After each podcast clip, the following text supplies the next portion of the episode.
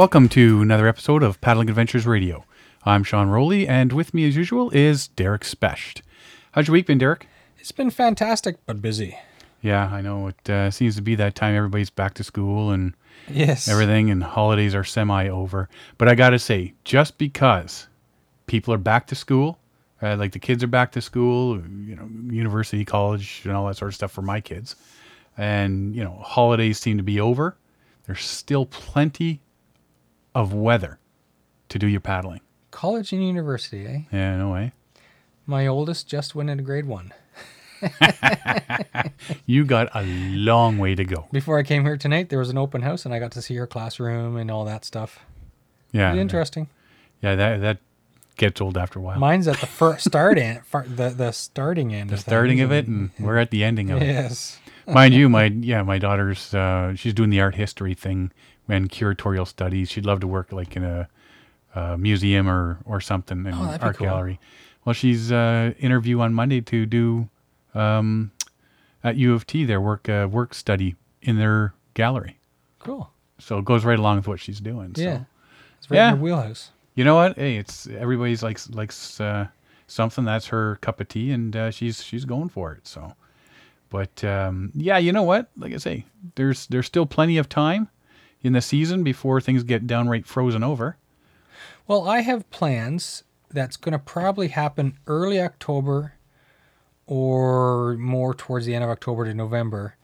And we're still trying to nail down the location. It's probably going to be in Northern Ontario, north of Sudbury, something like uh, Sturgeon River, which is where we normally go. But that's where we're planning right now.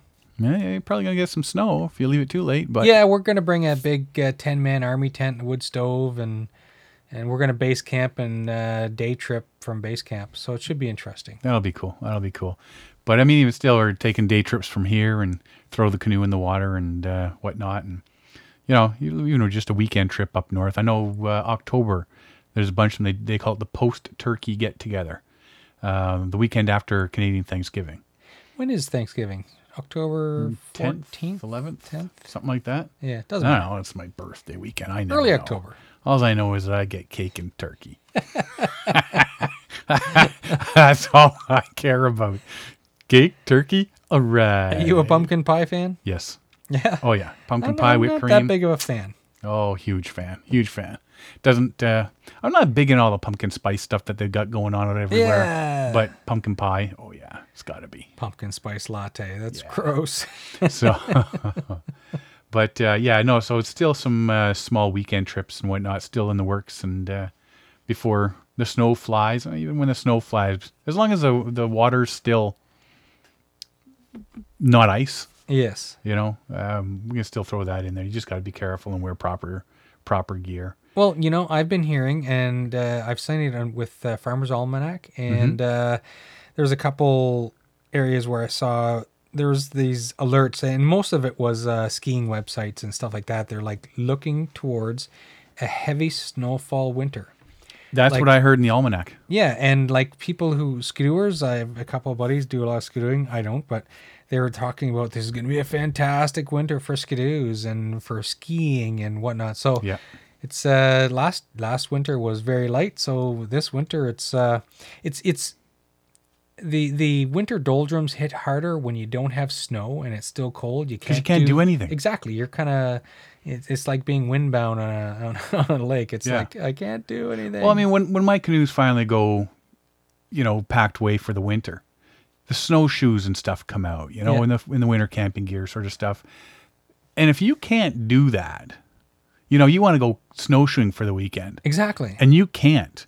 Well, you're stuck in the house, and it's mud or it's it's cold, but you can't do anything. It's it's oh, you get tired of it.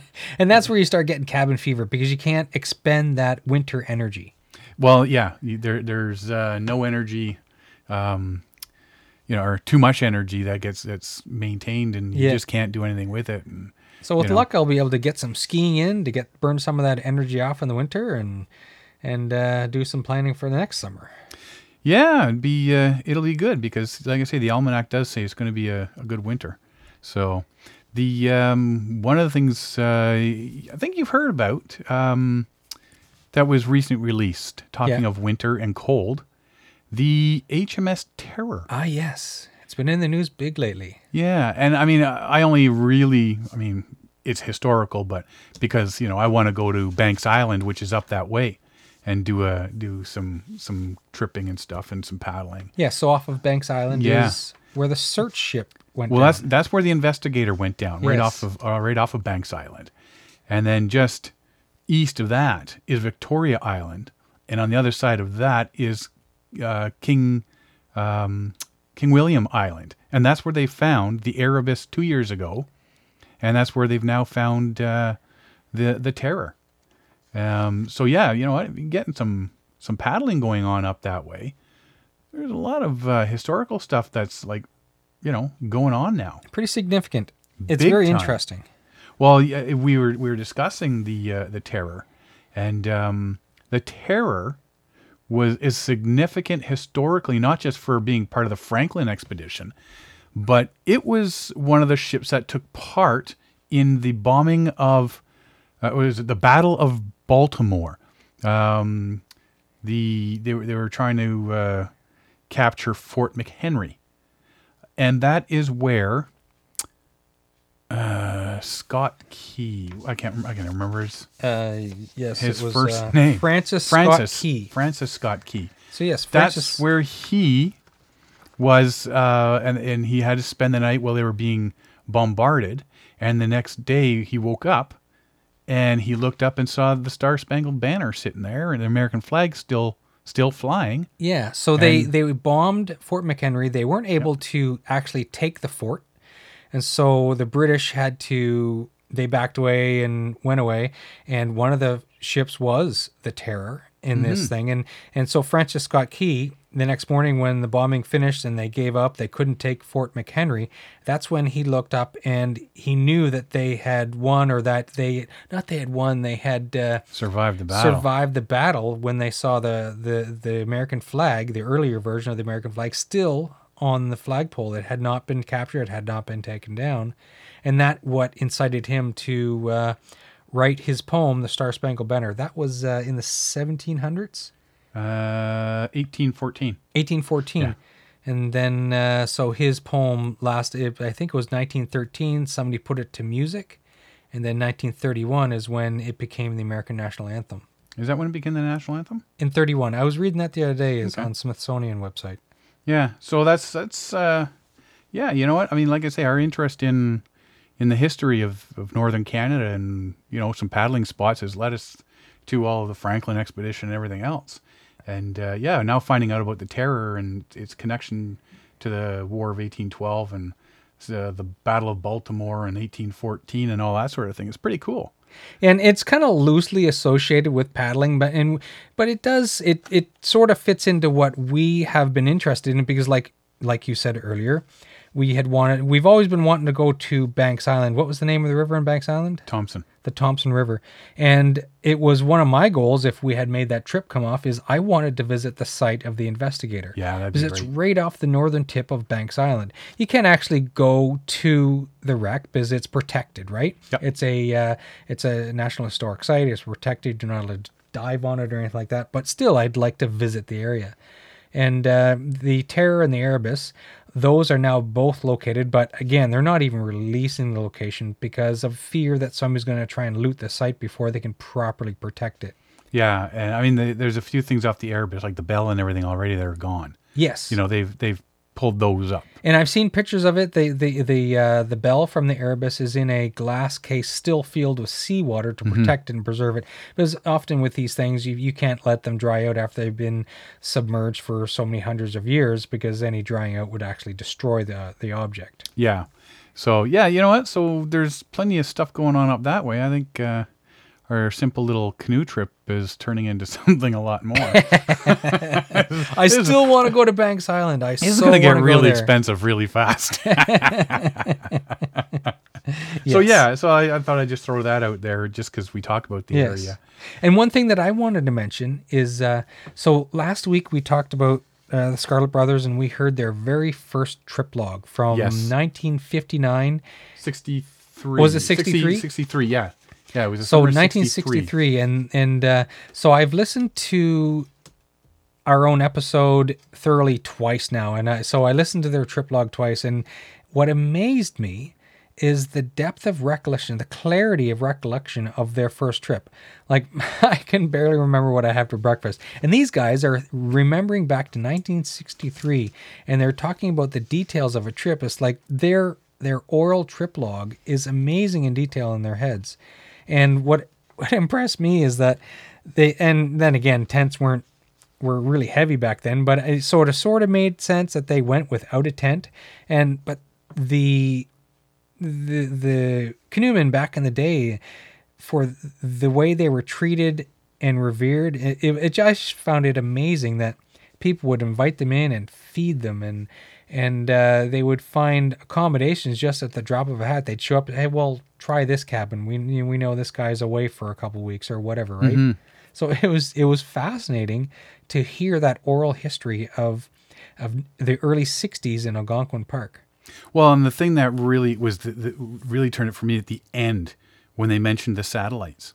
Yes, I mean, right now everything is so high tech. I mean, we many. live in you know such a high tech world. I mean, considering you're listening to this over the internet, you know this show, and then they're looking at the first satellites that were zipping over and the not country. just the first satellite; it's the stroke of luck that they saw it. Yeah. because we can go up there now with our iPhones and our smartphones, and and the phone will say, "Look up in 30 seconds to see the ISS fly over," or Yeah. or an Iridium satellite, and so you know when to look for it. You have a time down to the second when it's going to pass over. Back then, I think when they saw it, it was just like it was stroke of luck. Oh, look, there goes that must be a satellite. yeah, well, and they would have to know what it is because there's nothing else up there moving. exactly. Unless it was a well, you- you guess planes, I but even guess, still, yeah. there's nothing like today. But that'd be a blinking light, right? Yeah. So, so yeah, just things like that. Uh, the the stuff they saw, and, and as I said, you know, we read about the history of Algonquin Park, and they were there. Yeah, they You they know, through a lot of chunks of history. it. Yeah. I mean, not way, way, way, way, way back. but No, but Still, I but mean, modern 50 years ago right? from now, Yeah, or, modern uh, times. before now, the modern yeah. park. Yeah, that was uh, the cool. You know, and the even when they're talking about Arnprior, north of Arnprior, there was that dam that Yes. wasn't there, And and, they they, said- camped on the shore of the river. Yeah. and now that's twenty feet Exactly. underwater. And there was another dam they talked about. Originally, it was a wood dam, and now it's a cement or concrete Mm-hmm. dam. Yeah, And and just the changes that they've lived through, that they've experienced. It, re- it really makes makes you think, eh? They have amazing oral history of the park, and it, Yeah. what would be interesting if somebody could collect their their experiences in some sort of book or something. With the pictures A lot and- of these word of mouth, a lot of these original early experiences just get lost with time, Mm-hmm. and I, I guess that's why most people feel the need to write down and record and make books and mo- move these oral histories into documented histories. Yeah, because the word of mouth isn't passed as much as it used No, it dies off. Like nobody's going to remember me in 200 years, right? But if you if these guys can write down their oral history, create some sort of document that will be carried on through Mm-hmm. time. Well, and that's when we we sat there when we were driving home, and I've said it before. When we were driving home from the Scarlet Brothers' house, we know we're crossing the border. There was, uh, you know, uh, Mark Rubino and Jeff McMurtrie, Scott Rogers. We were driving, and they said it is so cool that we managed to sit there around the table and actually record Yes. that interview. That- I mean, that was almost a two-hour interview. yeah. you know, that we had to cut down for the sake of the show. But, you know, I've got that on on the computer now that Yeah, anytime it's it's recorded all history. Now yeah. it's it's it's on the internet. Yeah. It's it's locked away. You know, eh, when when zombie apocalypse happens, then that may get lost in time, but until then, it's recorded now. That's right. I always So- come back to the zombie apocalypse. Well, you know, I've, I've read somewhere that they actually do training for it Really? because they figured I can't remember where I read. I read it yesterday or today. If you can survive a zombie apocalypse, then you should be able to survive uh, a tornado, a hurricane, Anything. an earthquake, a natural Yeah. disaster. Huh. Well, good point. Start practicing my survival skills. Hope for the hope for the best and expect the worst. Yeah. Well, when the U.S. invade us to take our water, I guess we got to be prepared. I don't know. We're gonna hit them with with the snowballs and the igloos And the- beavers. the, beavers and the dog sleds and polar bears. That's Canada's army. Was it chipmunks on on uh, jet skis? with lasers mounted on them. Lasers, these beavers with lasers on them. All right, well, let's take a quick break here. Uh, we do have a couple things to talk about today. Um, last week was the Muskoka River X race, Yes. which uh, sounds like it was a good thing. Um, and there's also a new water filter, and you know how much I like water filters. Um, I was tagged uh, on on this one here, saying this is right up my alley, and it's faster because you know everybody wants faster, faster, faster. So, so let's take a quick break, and we're going to come back and we're going to talk about a couple things here, and uh, let's get down to business. You are listening to Paddling Adventures Radio on Reno Viola Outdoors. Do you enjoy getting on the water with a paddle in your hand? If so, this show's for you. Listen to Paddling Adventures Radio every Wednesday at 6 a.m. and 6 p.m. and see what's happening in the world of paddle sports. Paddling Adventures Radio, whether you're close to home or far away, grab a paddle and get on the water. Hey, this is Sean Rowley of Paddling Adventures Radio. When out on the water, a bad map can lead to a terrible paddling experience. That's why when paddling Temagami, Killarney, and Algonquin Park, I've come to rely on Jeff's map. If you're looking for a waterproof, tear resistant map with paddling routes, portage data, historical points, and much more, then go to jeffsmap.com and see the maps I use. Available in print or in a downloadable format, jeffsmap.com.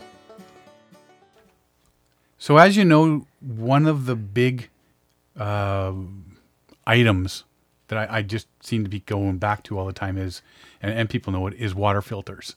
Uh, there's just something about water filters and water when I'm on a trip and when I'm out paddling, even for the day. Well, Um, it's one of the key things because obviously you need water. You need you need to be protected from any contaminants that you're going to come across and drink on either remote lakes or local lakes. There, everything is contaminated. You can't. i often, a lot of people they take chances, and a few people that I've camped with, they do take chances, and they've never come across a problem. But that one time you get beaver fever, it's uh, it can really ruin a trip. Yeah, you know what? I've actually, um, within the last year, uh, was on a trip and we were just pumping water so much. I just started dipping Oh, that was the Brent Run. Brent Run. Yes. Yep. Yeah. Well, it you got so you, hot. We were just. I mean, you, you you hold your your your Nalgene bottle in your hand with the lid on, then you put it down like elbow deep, and you let the lid go, and it fills. Right. Um, you don't want to scoop it off the top, but there comes a point where you just can't keep up with the the water filtration. But I think with a larger lake, now I don't condone this, but this is my opinion. But in a larger lake, like I'm talking a large lake, you're out Yeah. in the middle. I, I I think the water should be fairly safe out there. It's the smaller creeks, and I can't Oh, ne- I would never, I would never do it there. somebody was telling me that uh, they were pumping, filtering water. Might have been you, and they they were pumping, filtering water, and then somebody says, "Look at that!" And there was a dead moose like 20, 30 feet away. Oh, uh, I heard that story. No, it wasn't me, but I've I have heard It was that. Marcus or Maybe it was Mark. Jeffrey or somebody. Yeah, it might have been Mark in the park. Um, but yeah, and then you're right off the bat. You're okay. Well, Yeah. forget that, right? But no, no, I I would never do it in a small little creek, river, or anything, or small lake. Uh, it's got to be a big, a big lake. Yeah. Um, but I mean, I even heard if you take it from a waterfall because it's fast moving and You think it's filtered safe, but with no, there could be a dead animal at the top of the waterfall. yeah. you don't know. It So- could be just something like a, a beaver died in the in any. There could be anything. You know. yeah, yeah, The a moose could have walked by and and crapped in the stream, could have. right? Good. And your buddies upriver from you Yeah. having a whiz. And what is it? It's uh, it's deer. When deer move into an area, they have parasites that is in their crap, and if moose eat it, it becomes a parasite in the moose's brain. Yeah, yeah, the uh, brainworm. Um, Brainworm. I don't know if humans if- are susceptible to that. No, I not. I don't. I don't believe so. But it's not even eating. It's just even being near it and smelling it. Yeah. Like if they if they s- happen to be sniffing the grass and there's some yeah some uh, some scat from the deer is sitting there. They do, yeah they can breathe it in and they're toast. So it's just for me, water purification is important. Yeah. So everybody seems to know that about me that, you know, I'm always on the lookout for the latest and greatest in uh, water purifiers. and s- someone tagged me. Um, there's a company out of Seattle called Grayl, and it's G R A Y L, the Grayl water filter. Um, it's a purifier bottle. Now, if you're into coffee and you know a French press, then you'll know uh, you'll get the handle of, of how Yes. this thing works Exactly.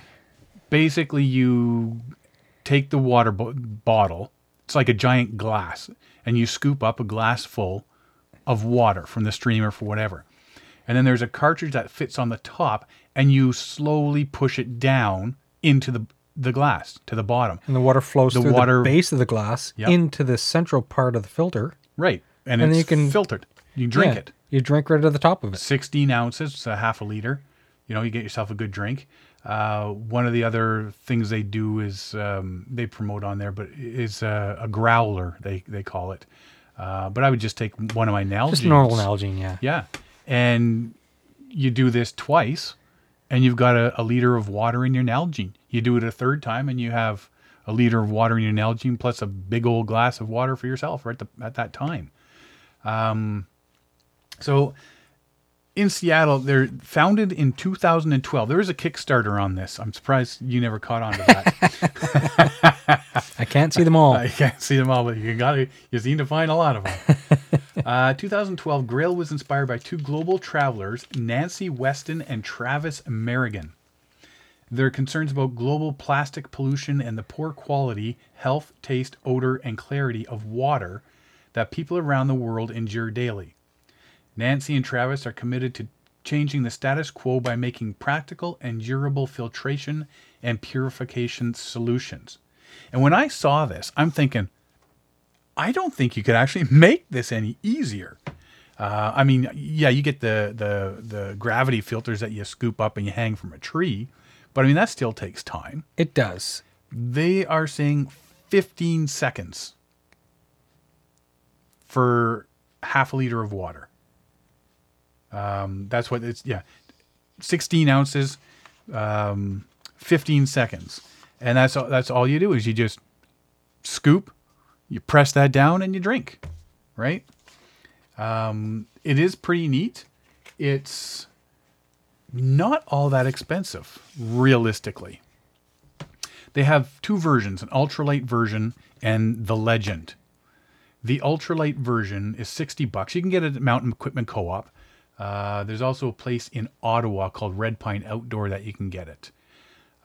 The prices are very reasonable. 60 bucks, yeah. Yes, and I'm looking at the Kickstarter now. It uh, finished. It was successful on March 5th of 2016. Yeah. and the there's always early bird prices where it's cheaper, right? But the the basic unit itself was seventy dollars US, mm-hmm.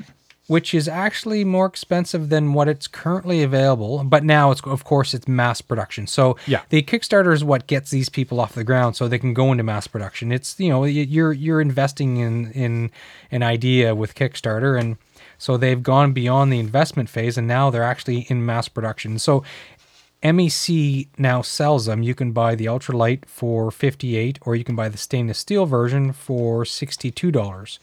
And the individual filters themselves, you can get a tap filter so you can filter if you're in a new town or whatever and you don't trust the tap water that's like a $20 filter or a $16 filter or if you camp if you're like for trail and for camping there's a $20 version and that's uh, that's for virus bacteria like Giardia and beaver fever stuff.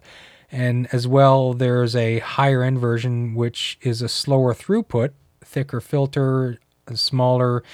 It, it- what it, That's uh, the travel filter. that's the travel filter, and that's forty dollars. So these prices are actually fairly reasonable. The I forty dollar travel filter that is good for SARS, rotavirus, Hep A. Yes. So yeah, I mean that's that's when if you're traveling to another country. Yeah, if you're Yeah, I think you you'd want to get uh, exactly. take that extra twenty bucks and, and and get yourself one of those ones. But it's so convenient that you you pull out the inner cup with the filter attached to the bottom, you dunk the outer cup, fill it, and then you press the inner cup into it, and it fills the inner cup through the base of the filter, and then you use the thing itself as a cup. Yeah, well, and, and their whole thing is based on fill, press, drink. Yeah. Fill to indicated fill line, press on the ground or below 20 inches. Uh, so they, they say below knee level, you Yeah. use it- your body. It's better for mechanics. It seems like Right, there's a lot of mechanical force. advantage. It takes Yeah. a lot of force. So if you use your weight to a mechanical advantage, it's easier to press the water. Yeah. So it's and then you just drink it. it's a it's very it's a genius idea. It's it's your basic person. You're carrying a cup around with you with a filter in it, and it's just works better. A, a lot of I've seen a lot of these little gimmicky ones where you can squeeze it, or you suck through a straw, or you you put the pills in water, and it's it's all varying levels of complication. But this one here just seems so simple and it's not that expensive. It's cheaper than like uh, I was looking at replacing my uh, my filter this year, and it's about 110, 120 bucks, and it's a base camp gravity filter. And this unit here, it's uh, it it would do what I want. You can do uh, up to two liters in a minute if you're going steady hard. You could, I guess, do a liter a minute if you're just kind of relaxing, bumming around camp, or you're you'd stop at a portage, dip the cup, you press some water, and you get instant fresh filtered water. Well, and they're um, basically gearing the ultralight version to to minimalist uh, Yes. trippers and that uh, because it's so light. It's only ten point nine ounces, right? Whereas the metal one, one pound, four point seven at five ounces. but it makes it more hardy. So But, if yeah. you're if you're going to be going to some foreign place and you're you're doing whatever you're doing there, this thing can bang around on your hip. You can throw it in your pack, throw it in the back of a truck. It's it's going to last. It's stainless Yeah. steel. It's a bit heavier, but you're not so worried about the weight in that case. Yeah, but if you're, going on a canoe trip or a hiking Exactly. trip or something in the backcountry here, you get these lightweight one, right? Um, so again, what's the weight of the ultralight one? the ultralight is ten point nine ounces. Ten ounces. That's super light. And Yeah. the other one is just one over a pound. pound, four point seven five ounces. How many ounces in a pound? Refresh my memory. Twelve ounces. Sixteen ounces in a pound. Ounces. No, sixteen ounces is. That's uh, 16 ounces. I'm thinking. I'm mixing my volume Yeah. and my weights. yeah, there's that much. uh, but you know what? It, it, viruses, bacteria, protozoa, particulates, chemicals, and heavy metals. It protects you from all of that sort of stuff. And every all the pictures they show, the guys camping, hiking, um, by a waterfall, all that sort of stuff, canoeing, and yet they just fill it up and they put on the ground between their feet. They put the cartridge and just press the cartridge down. So simple, and it, it's so easy to use.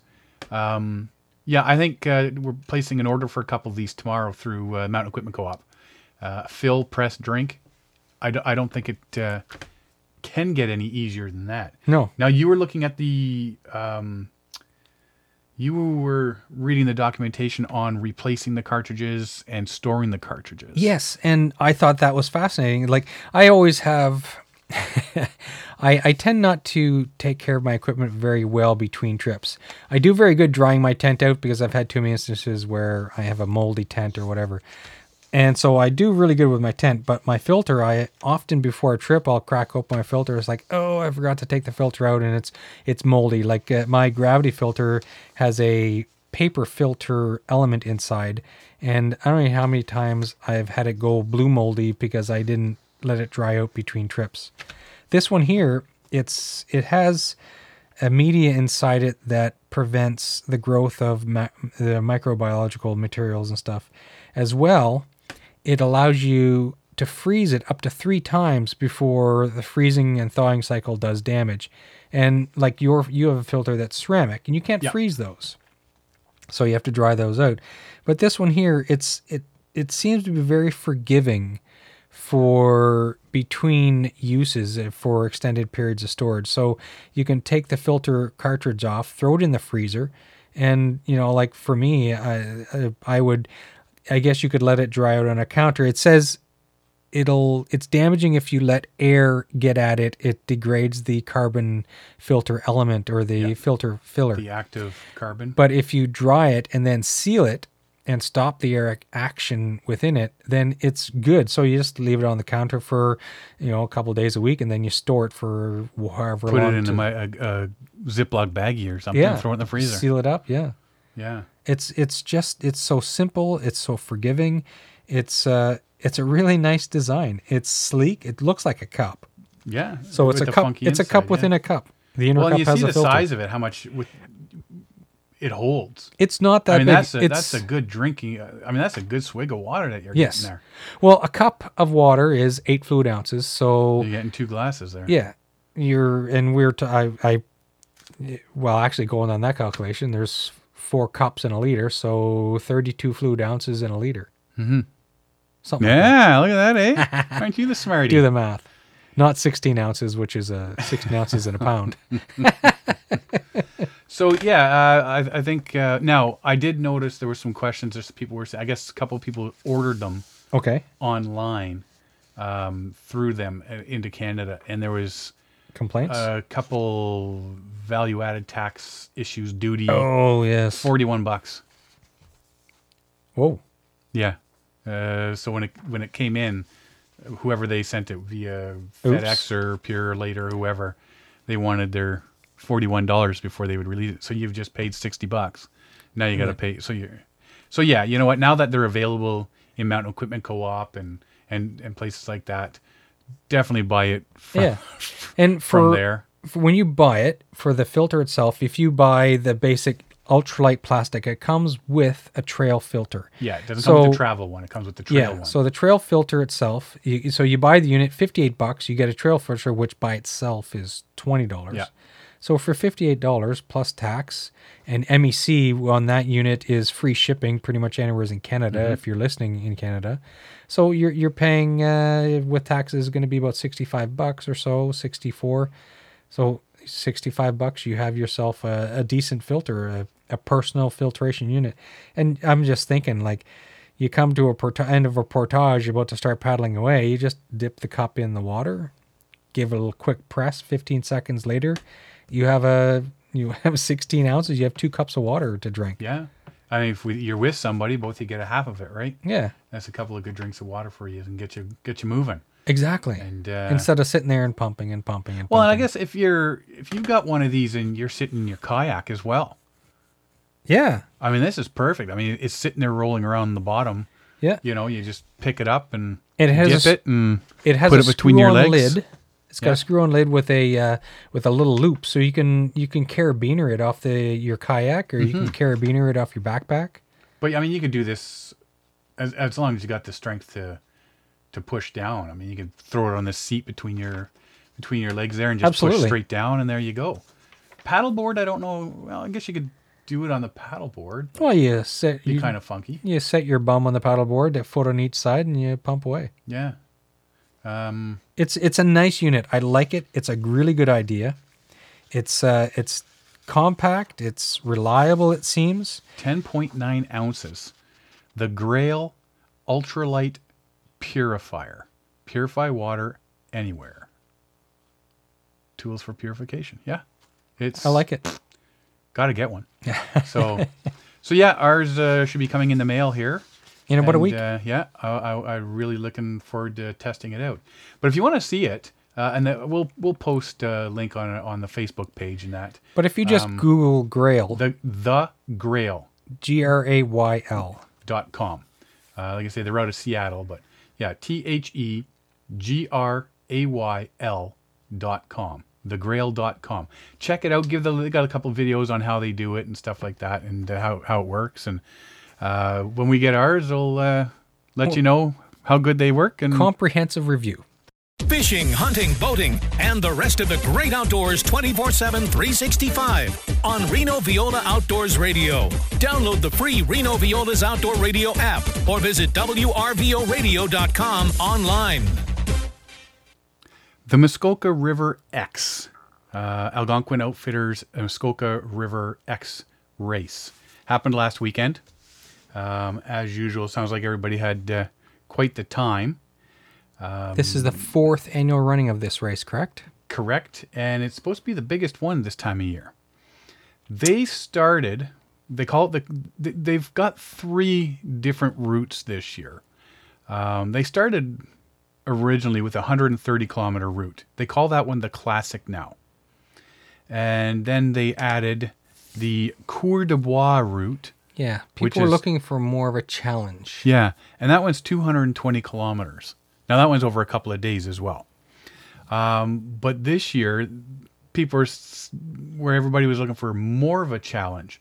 There's certain people that were looking for less of a challenge. Something that, yeah, if somebody want to participate, they can't. They're not capable of the 130 or not capable of the 220. So they're looking for something that they can rip off in a day without, you know, having the big one, a big heart attack or something. Well, that would be a sprint. Yes. so they got the 80 kilometer MRX sprint. Um, but uh, yeah, you know what? 80 kilometers, 130 kilometers, or 220 kilometers. Pick your poison. Uh, And this canoes, is- kayaks, stand up paddleboards. this is the last official race in this area for the season. So Yep. this is this is sort of the closing out. This is the, uh, biggie. post Labor Day weekend big race. Yep. Well, like I said at the beginning of the show, eh, still no ice on the rivers and the lakes. Not yet. So you keep on going until there is, right? And uh, up in Huntsville area, that's uh, Huntsville, Ontario. That's uh, what they're what they're doing this time of year every year now, and it's become a classic thing. And um, you know, it- it's everybody pulls together and it benefits the whole area. That's for sure. Oh, absolutely. You know, Huntsville, Baysville, Bracebridge, Port Sydney, uh, Whitney, Ox Tongue Lake, everybody. There, it helps everybody, the tourism and and the businesses and stuff.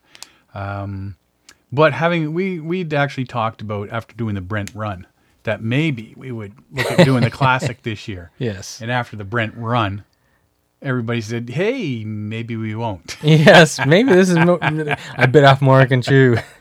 so well, let's talk about one the- race a, a year is enough for me. I'm thinking. Well, let's talk about the uh, your Brent run so we can compare it to this. So the Brent one run is 162 kilometers. Yep. So how many portages were involved in that? Lots. Lots. Of, it's a blur now. but it took you um, guys. Well, it was 40 hours at the end of the day, but we we slept for four of that, and we lollygagged. Yeah, you guys did take a break. Yeah. Um, so uh, you know, like 35 to 36 Yeah. hours. And I remember following you guys early on in the race for the first half. Mm-hmm. Uh, we were monitoring your uh, your uh, spot tracking. And, we were we were on about 50% of the way you were Mm-hmm. right on track you were right on or just ahead of time yeah we were we were looking to do it in uh, what about 26 hours. yeah but i think the ret- you went up when you got to the brent you on the return route or just before you got to brent is when you started to slow down and lose steam Well, going up to uh, w- once we hit the winds, especially on uh, big trout and all that, um, we we started slowing down. I mean, you had no choice. well you When had headwinds a- both ways Yeah, yeah, yeah, and uh, uh, so yeah, that really hammered us. And by you know, you're going through the night and everything. At some point, you just say, you know what, enough's enough. This is just you got to take a break. So now we have a basis to compare to so you you you guys went through the four years went through the brent run 162 kilometers all those portages you went through the night nonstop. Yeah. it was and that's pretty crazy Yeah, and so you look at this 130 kilometer uh, classic, which is 30 kilometers less, uh, or 32 kilometers left. You want to be technical? I'm going to be technical. Now you don't do we do you know any of these areas of what they're talking about where they paddled? Yeah, these are. I mean, Huntsville to Baysville. That's up the Ox Tongue and stuff like that, right? Um, the Muskoka River, Fairy Lake, uh, this canal that goes into um, Fairy Lake to Peninsula Lakes, Wolf's Bay, uh, road pen- uh, portages and that. So that's 1.7 kilometer portage there. So there's 20 portages. There, what is it? It's uh, two river systems. Mm-hmm. There's three lakes in totals, and there's 20 portages in total. And a, a portion I was reading after you leave Bracebridge, it's you're actually paddling upriver. Yeah, well, it's a, if because if you go if you go to Muskoka River X uh, webpage, um, they actually show you the routes. There's Google Maps that have the routes laid out, so it's a giant circle, right, for this one. Um, but yeah, basically you're you're paddling from Huntsville to Baysville down to Bracebridge, and then all the way back up, but in, in a, a different route going back up, And you end up in Huntsville. and you end up back in Huntsville. So it's it's quite the distance. Uh, it's definitely, yeah. I guess you're paddling downstream at one point and upstream uh, on uh, the other half. Um, and I do believe it's uh, you're paddling through the night night as well. Yes. right? Because what was what was it? Uh, the classic was 22, 23 hours last year, Uh, something like I that. well, the winner was 16 hours, wasn't he? Something like yeah. Was that the classic or was that the? The winner was 16 hours on on the classic, uh, but t- people typically, or was it? Yeah, it was uh, 16 hours was the, but mainly people are coming in at about 22 hours. 22 hours. Yeah. Yeah, Yeah. So I mean that's that's not too shabby, right? that's that's incredible. Yeah.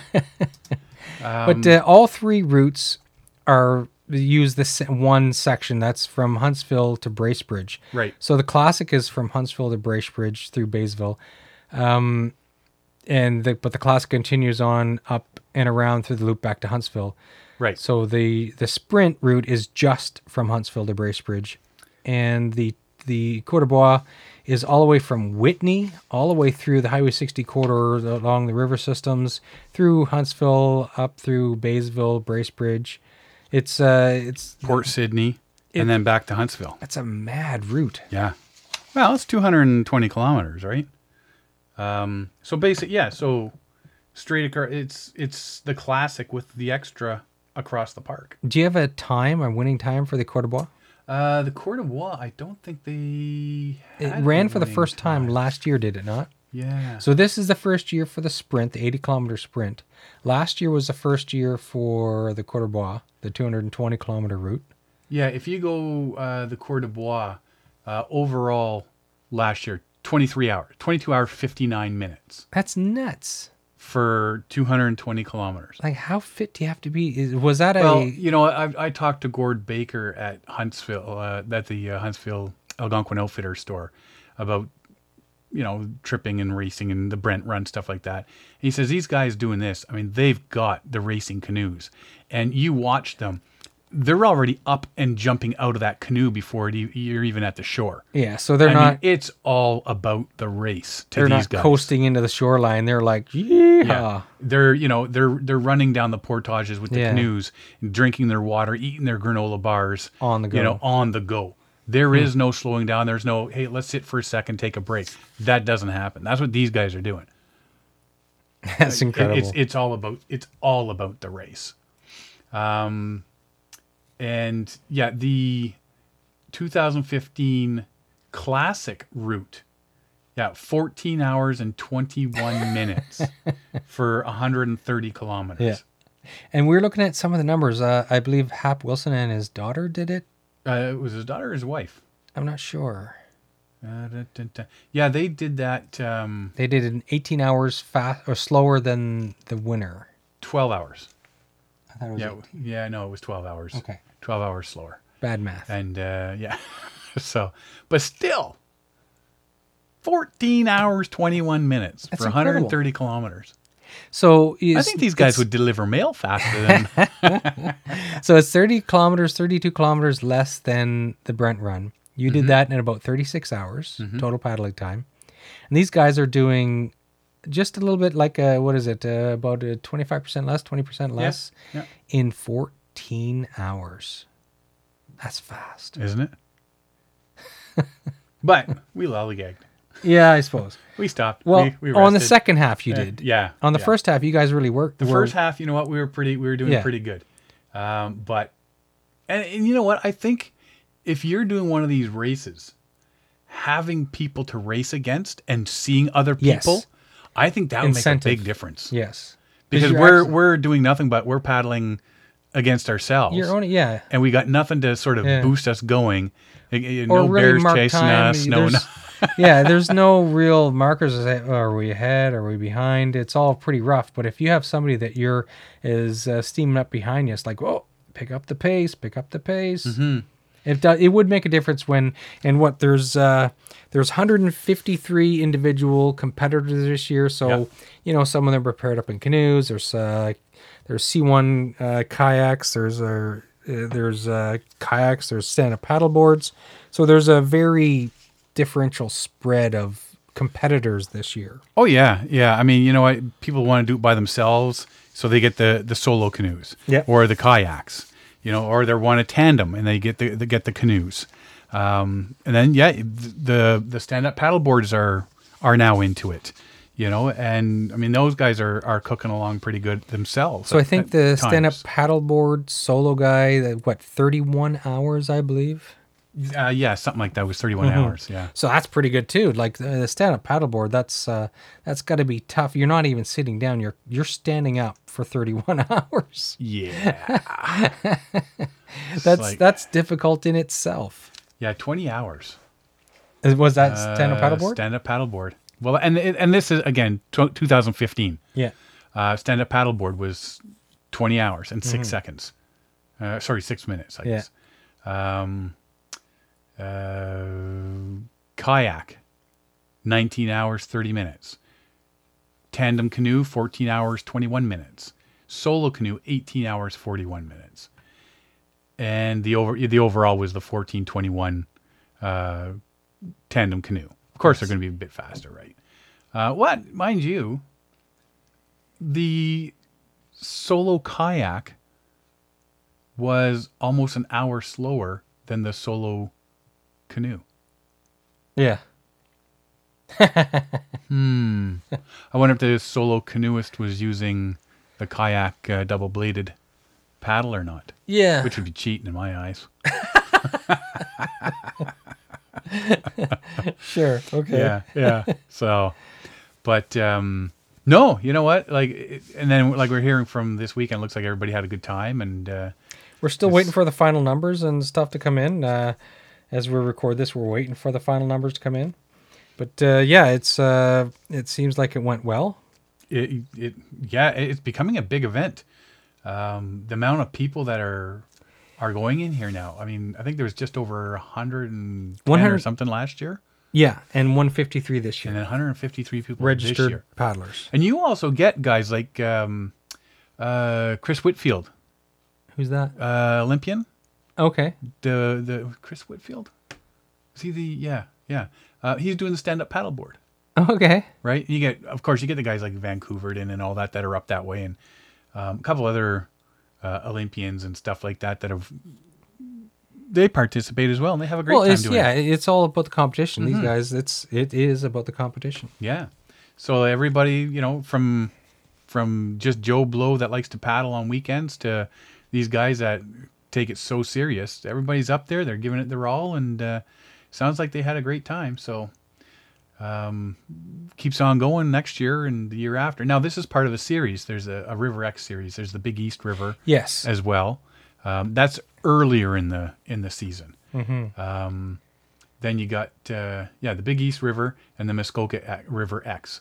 Um, those are yeah two of the big ones up there, and and people seem it's they're becoming big big events, and uh, it looks like there's uh, going to keep the, on going. What's with the X in the name? Why they call it the Big East River X and the Muskoka River X and I don't know. well, I I just know that they're happening. I'm not partial to that information. So, anyway, um, we'll uh, see what happens. Uh, you know, when we get all the results and stuff like that. But yeah, we'll crunch the numbers and we'll review that for next week's show. And uh, yeah, and uh, like I say, next year, well, maybe next year. We'll be participants because be. we're not we're, not- we're not doing the Brent run. I hear the sprint is good in a car. we'll give it a whirl, maybe. I don't know if I can convince somebody to do it, but uh, I'll need convincing to do it myself. So, um, next week yes, you have a Derek's destination. I do. Derek's destination next week. I'm going to be talking about uh, the new national monument created in the United States in Maine, which is the Katahdin Woods and Waters National Monument, uh, which was signed into being on August 24th of 2016. Now, when you say monument, uh, you also think of something like Mount Rushmore or Mount something like that. But and- there's a whole rigmarole about what is actually considered a national monument in the states. Yes, and we'll we'll discuss those facts and those details next week when we talk about it. Uh, but until then, it's something to uh, I guess for you guys to uh, whet your appetite and look forward to. Yeah, it's uh, definitely going to be something I'm looking forward to. I mean, it's, it looks like a big chunk of land with a lot of rivers and It's stuff. in it. huge. It's a There's mountains and everything in there, eh? Yes. Yes, there, there's a it's a it's a large area. It's been popular for many many years with uh, paddlers and canoers and hunters, snowmobilers, and I guess that's one of the main concerns. But again, we'll touch on that next week and get into some of the more details. Mm-hmm. And uh, I look forward to uh, bringing that to everybody. All right, and that's that's uh, next week's show. Um, so yeah, we touched uh, touched base on a lot of things this week. You know, uh, again, the terror, the uh, um, everything that's Filters. going, yeah, filters, everything that's going up uh, with those ships up north. The Yeah. water filters, the Scarlet Brothers. Yeah. uh, yeah, definitely check out Grayl water filters there. Uh, thegrayl.com. It's that's definitely something that uh, I can't wait to get mine and give it a whirl. Um, and other than that, I think uh, we'll do some research and uh, on a couple other things this week. Looking forward to hearing about the new park next week from you. And uh, well, till next week, I guess uh, enjoy your week and and uh, go back to work there, Derek. Earn some money to buy some more water filters. more water filters. So, well, thanks everybody for listening this week. Uh, take some time out and uh, check us out on Facebook. Uh, you can check us out at paddlingadventuresradio.com, and we are in the midst of totally redoing our website, uh, which will eventually include uh, links to iTunes to our to all our shows. So uh, until next week, I'm Sean Rowley. And I'm Derek Specht. We'll see you next time.